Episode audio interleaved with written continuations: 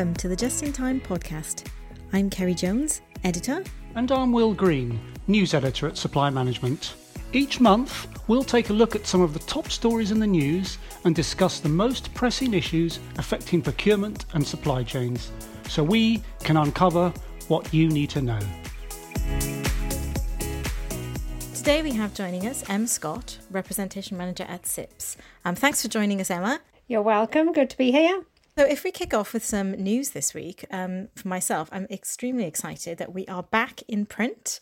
Supply management is back, and our first issue, Winter 21, arrived on my doorstep today.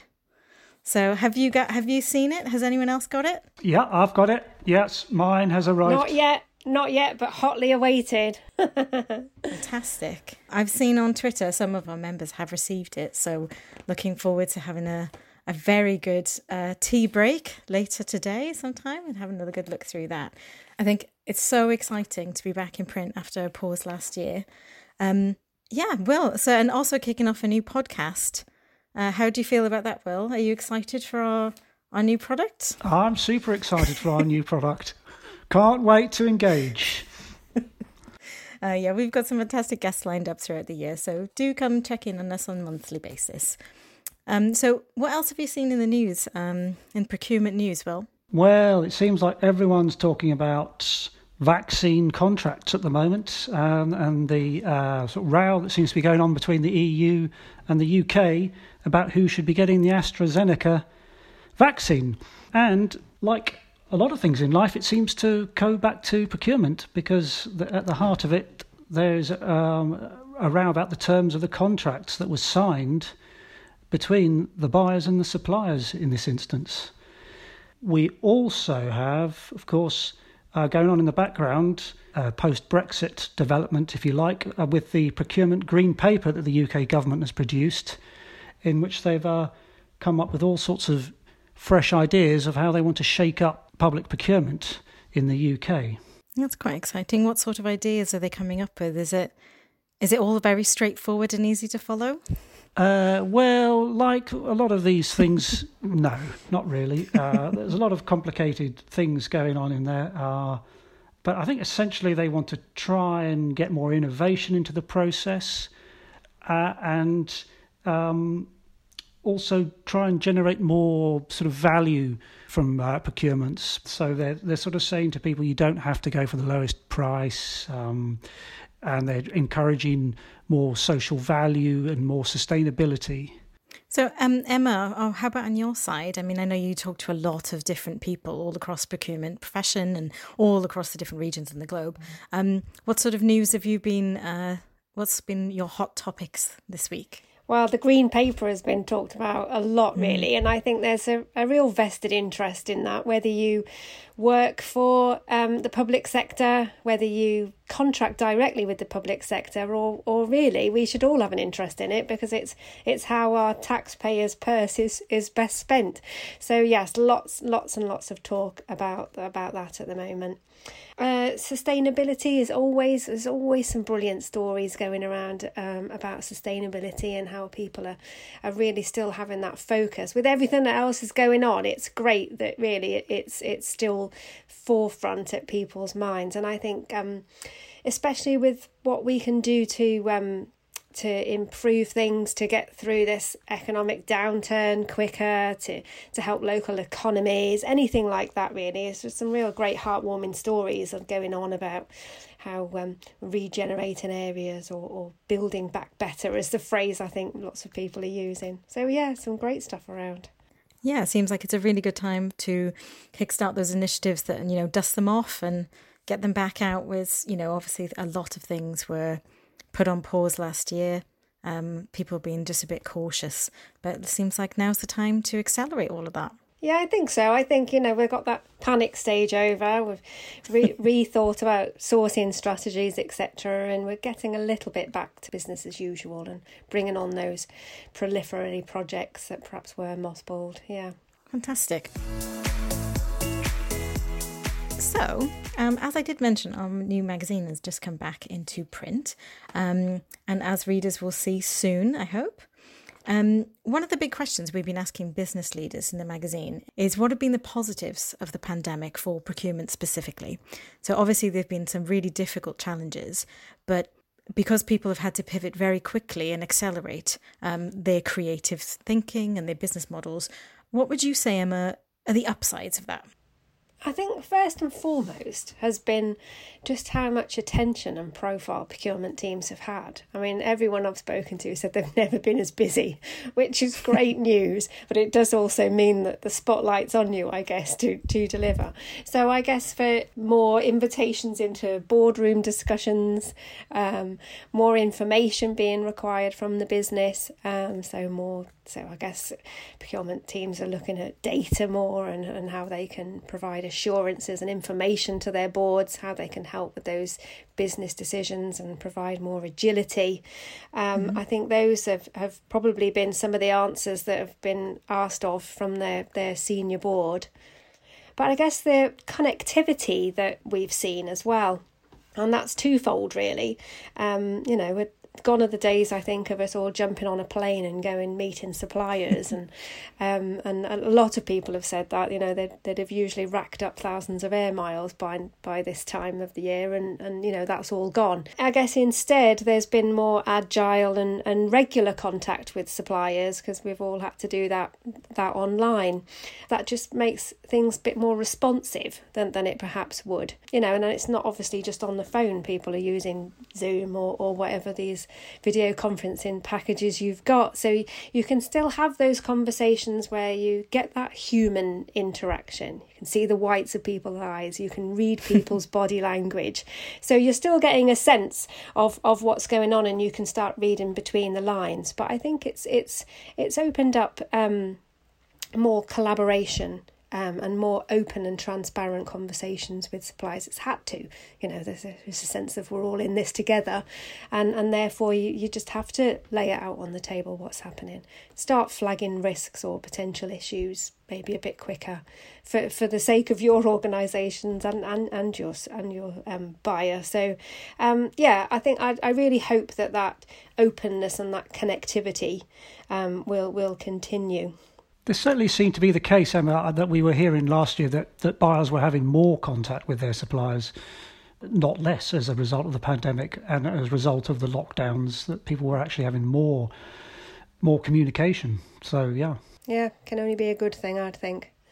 And I think stories that we've heard about supporting suppliers as well through this, so kind of going back to that, we're all in this together. Um, you know, some businesses. They've literally had to shut down their operations overnight, particularly in hospitality, etc. I think Premier Inn shut hundreds of thousands of hotels o- overnight, and and rather than just leaving those suppliers, you know, they were they were working with um, food producers um, to try and find a new route to get their, their produce out. So whether that was direct to, to consumers or through different markets. And and that's been great as well because, you know, at the end of the day we've all got to come back to normal, whatever normal might be at some point, and we'd hope that all of our suppliers are still there with us. So I think it's been incredibly hard work for those organisations who have literally had to shut down their supply chains. How do you keep that going? How do you make sure that they're all going to be there when you you need them and when you open up again. It must be such a challenge. Absolutely. Especially if you do have a complex supply chain or if you're dealing with a lot of suppliers. I mean, I guess if if you have to shut down or if you have to increase communication or to slightly change your your business model for the short term and if you're a small business perhaps you're actually in a better position than if you are trying to deal with 10,000 or 20,000 different suppliers, you can't talk to everybody all the time, no matter how much you try. No. Um, so, yeah, hopefully the way people are approaching that is changing as well. Yeah, particularly with with smaller suppliers, as you mentioned there. I mean, uh, so many um, organisations have published that they've you know they've switched to immediate payment terms for those smaller suppliers. It's things like that. Even the ones that are keeping on going, um, you know, they they realise the vulnerability of their supply chain and that need to add that extra layer of, of support, which has been good. And I, I hope we long may that continue. Absolutely. Yeah. So, are you seeing any other trends apart from obviously communication is one of the main things, not only internally within businesses, but also sharing as a profession? Um, I have seen a lot of that in this past year of new new ways of um, approaching problems and problem solving.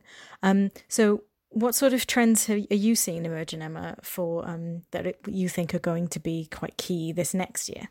I think collaboration is going to be massive, and I think mm-hmm. collaboration not only with suppliers but also with competitors or with similar organisations who have similar makeup of supply chain as you. I mean, I've seen this loads of examples of this in the um, food supply chain, particularly at the beginning of lockdown last year. Um, you know, all the the big um, supermarkets were having um, daily meetings together, collaborating really? with, with government um, to to just try and find establish what the state of play is. Uh, you know, and that they will happen really regularly. And I hope that continues as well. You know, they they're all going to come across the same shortages or the same pinch points, um, and if they can work together, then um, you know that that would benefit everybody, and and that overlaid with Brexit at the moment and and shortages, then I think that's probably what's needed. And another example is in construction. The beginning of lockdown, there was much confusion over what was an essential business, who should lock down, who shouldn't, um, and um, construction workers tried to carry on that they thought they were in the, you know, we're not locking down. But most of their suppliers didn't think that way. So, you know, there was a massive shortage of plasterboard and all sorts of building supplies, which, which grind the, the supply chain to a halt and put many big projects on, on hold. So there's been a lot of collaboration between the main construction um, groups uh, to try and make sure that there's more clarity over availability and again overlaying that with Brexit so they don't end up in that situation again.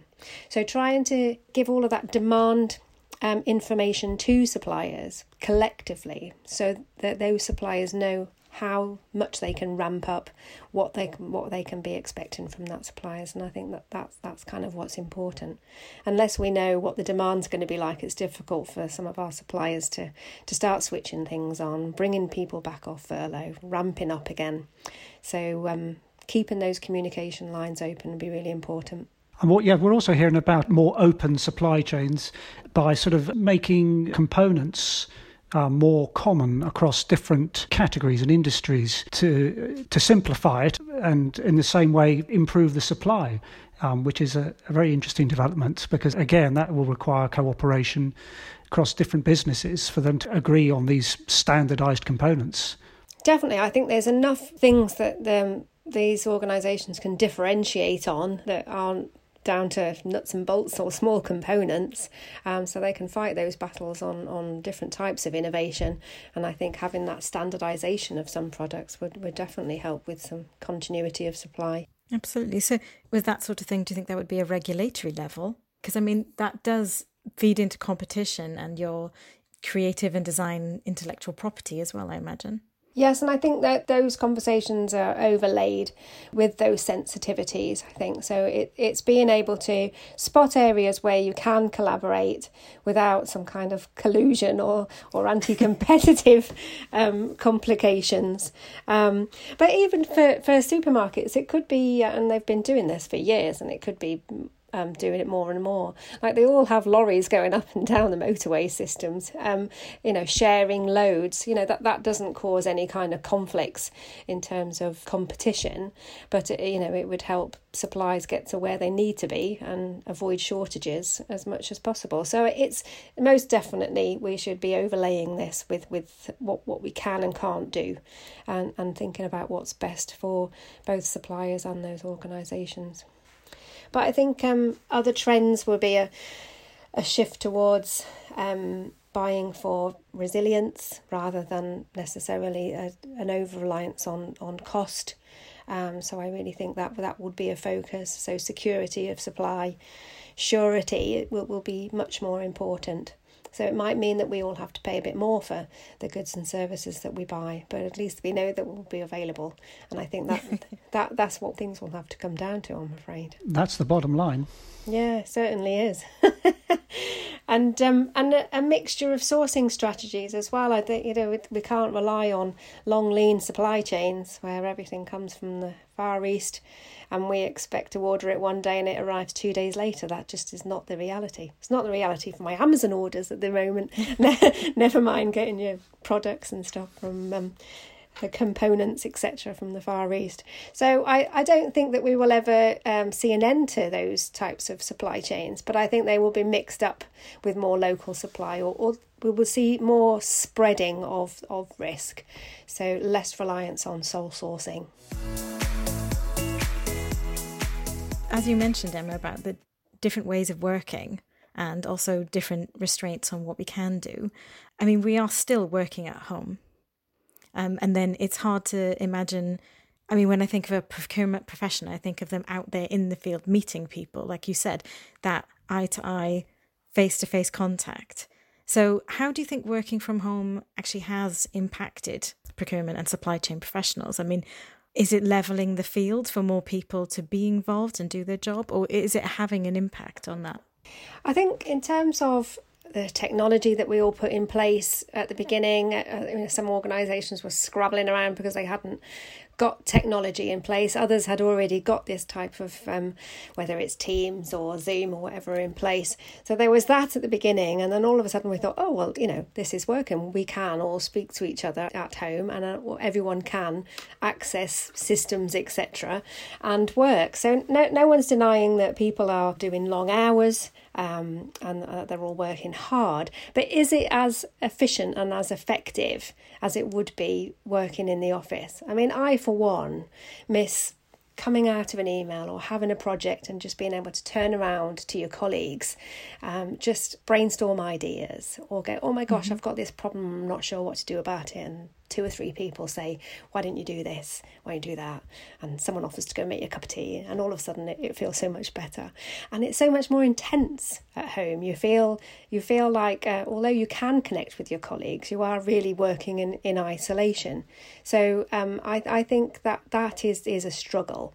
And we don't pick up on all of those conversations that go on and make those connectivities about what's going on with the wider organisational things outside your team. And for procurement, that's critical, really. We, we have so many touch points across the business that those little anecdotal conversations that perhaps got missed are, are potentially missed opportunities or risks that might come up. I'm not under any doubt that people are working hard and they're working long hours, but are we getting the absolute best out of people? I'd probably say no. I'll admit myself, I struggle on, on some days to, to find the motivation, um, you know, to not be affected by burnout and, and losing focus. And it's incredibly hard when it when it is so intense.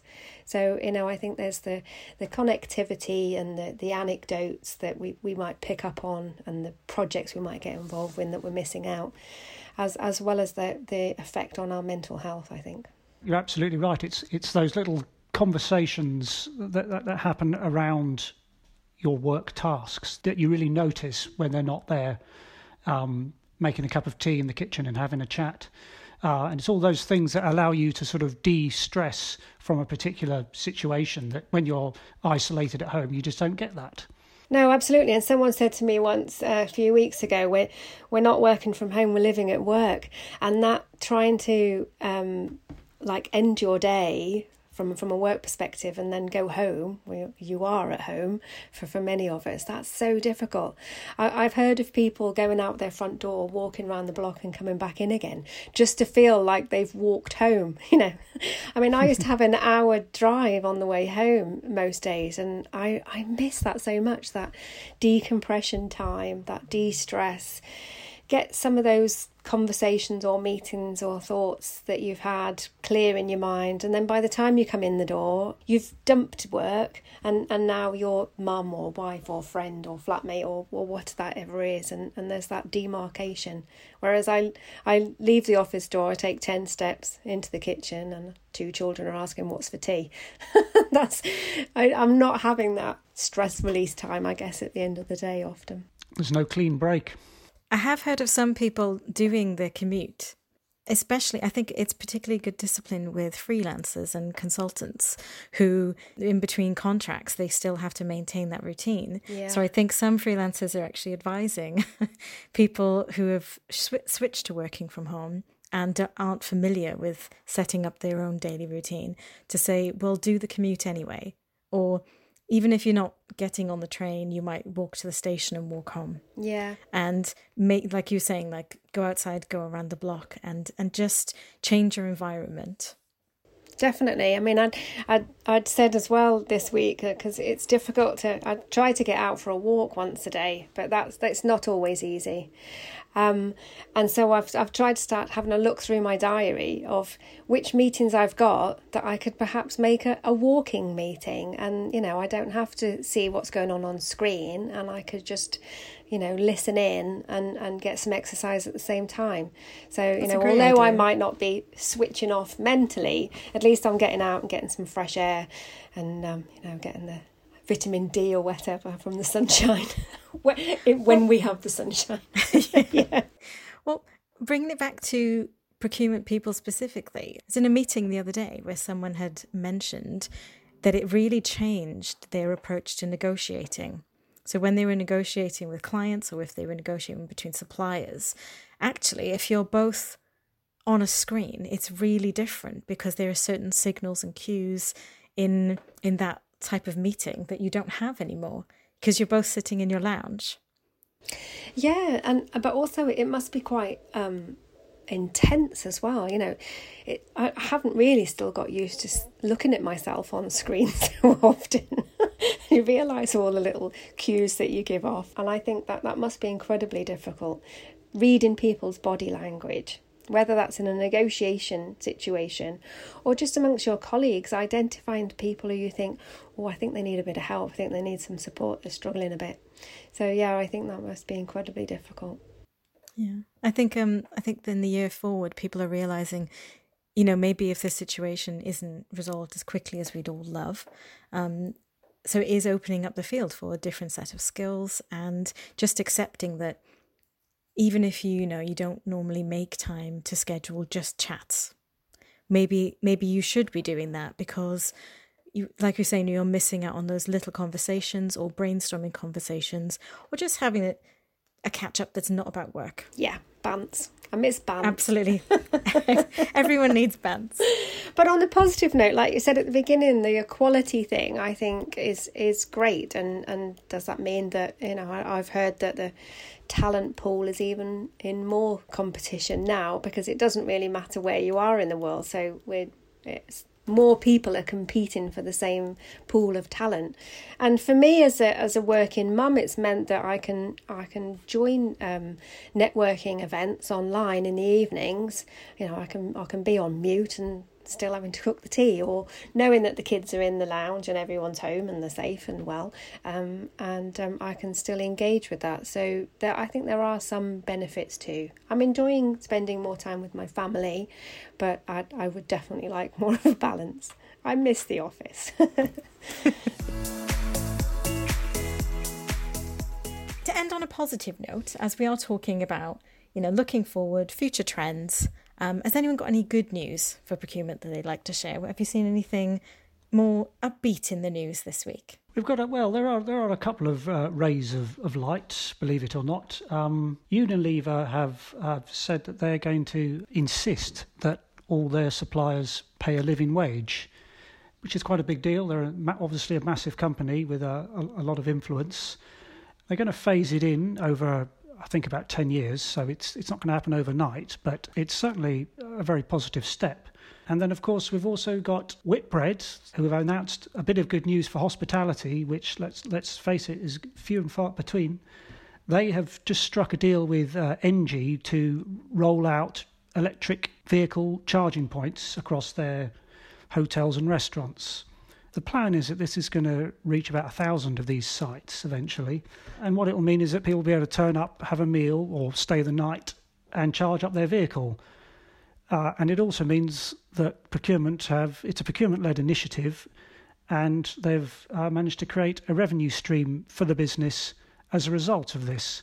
So, for a, for a sector that has been let's face it, hammered by the pandemic, there's a little bit of good news.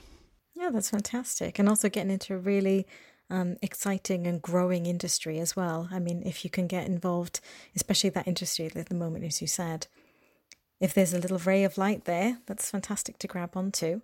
Well, absolutely. I mean, it, it, it keys into you know, obviously the, the whole switch to electric that's taking place. Um, we, we, we need to decarbonise, and yeah, it's, uh, it's ticking that box as well. I was watching some of the Davos agenda, the World Economic Forum, and they were coming up with some really very interesting um, economy recovery, some sustainability plans, and how our, we can reinforce our supply chains. And the one thing I could not, one thing I could not shake off was that one of the people involved in the economic recovery talk was smoking a pipe the whole time, and it was so bizarrely at odds with what he was talking about. And he seemed so like comfortable, confident that we're there for the whole world to see, just on his Zoom call, smoking this huge, glorious pipe. And I, I did find it quite distracting, but I just thought, what a dude. What a Absolute dude. dude. You don't Yeah. see much of that these days. no, no, not at all. But um, if anybody is interested, that I do recommend watching it. Accelerating the real economy-led recovery. It's great, and uh, some fantastic speakers on that. As Simon Lee at Whitbread was saying, they've, they've taken this time as, as an opportunity to prepare themselves for when they're able to get going again effectively. And so that's one way to look at this situation that we're in is that now is the time to regroup, plan, and um, come back stronger. Absolutely. Okay. Well, thank you so much for joining us, Emma. Thank you for having me. It's been great. For joining us at the Just in Time podcast. We'll be back next month with a fresh new guest, so please do like and subscribe not to miss out. And in the meantime, if you have any supply questions you want answered, or if you have a topic you'd like to suggest, you can get in touch with us at supplymanagement.com.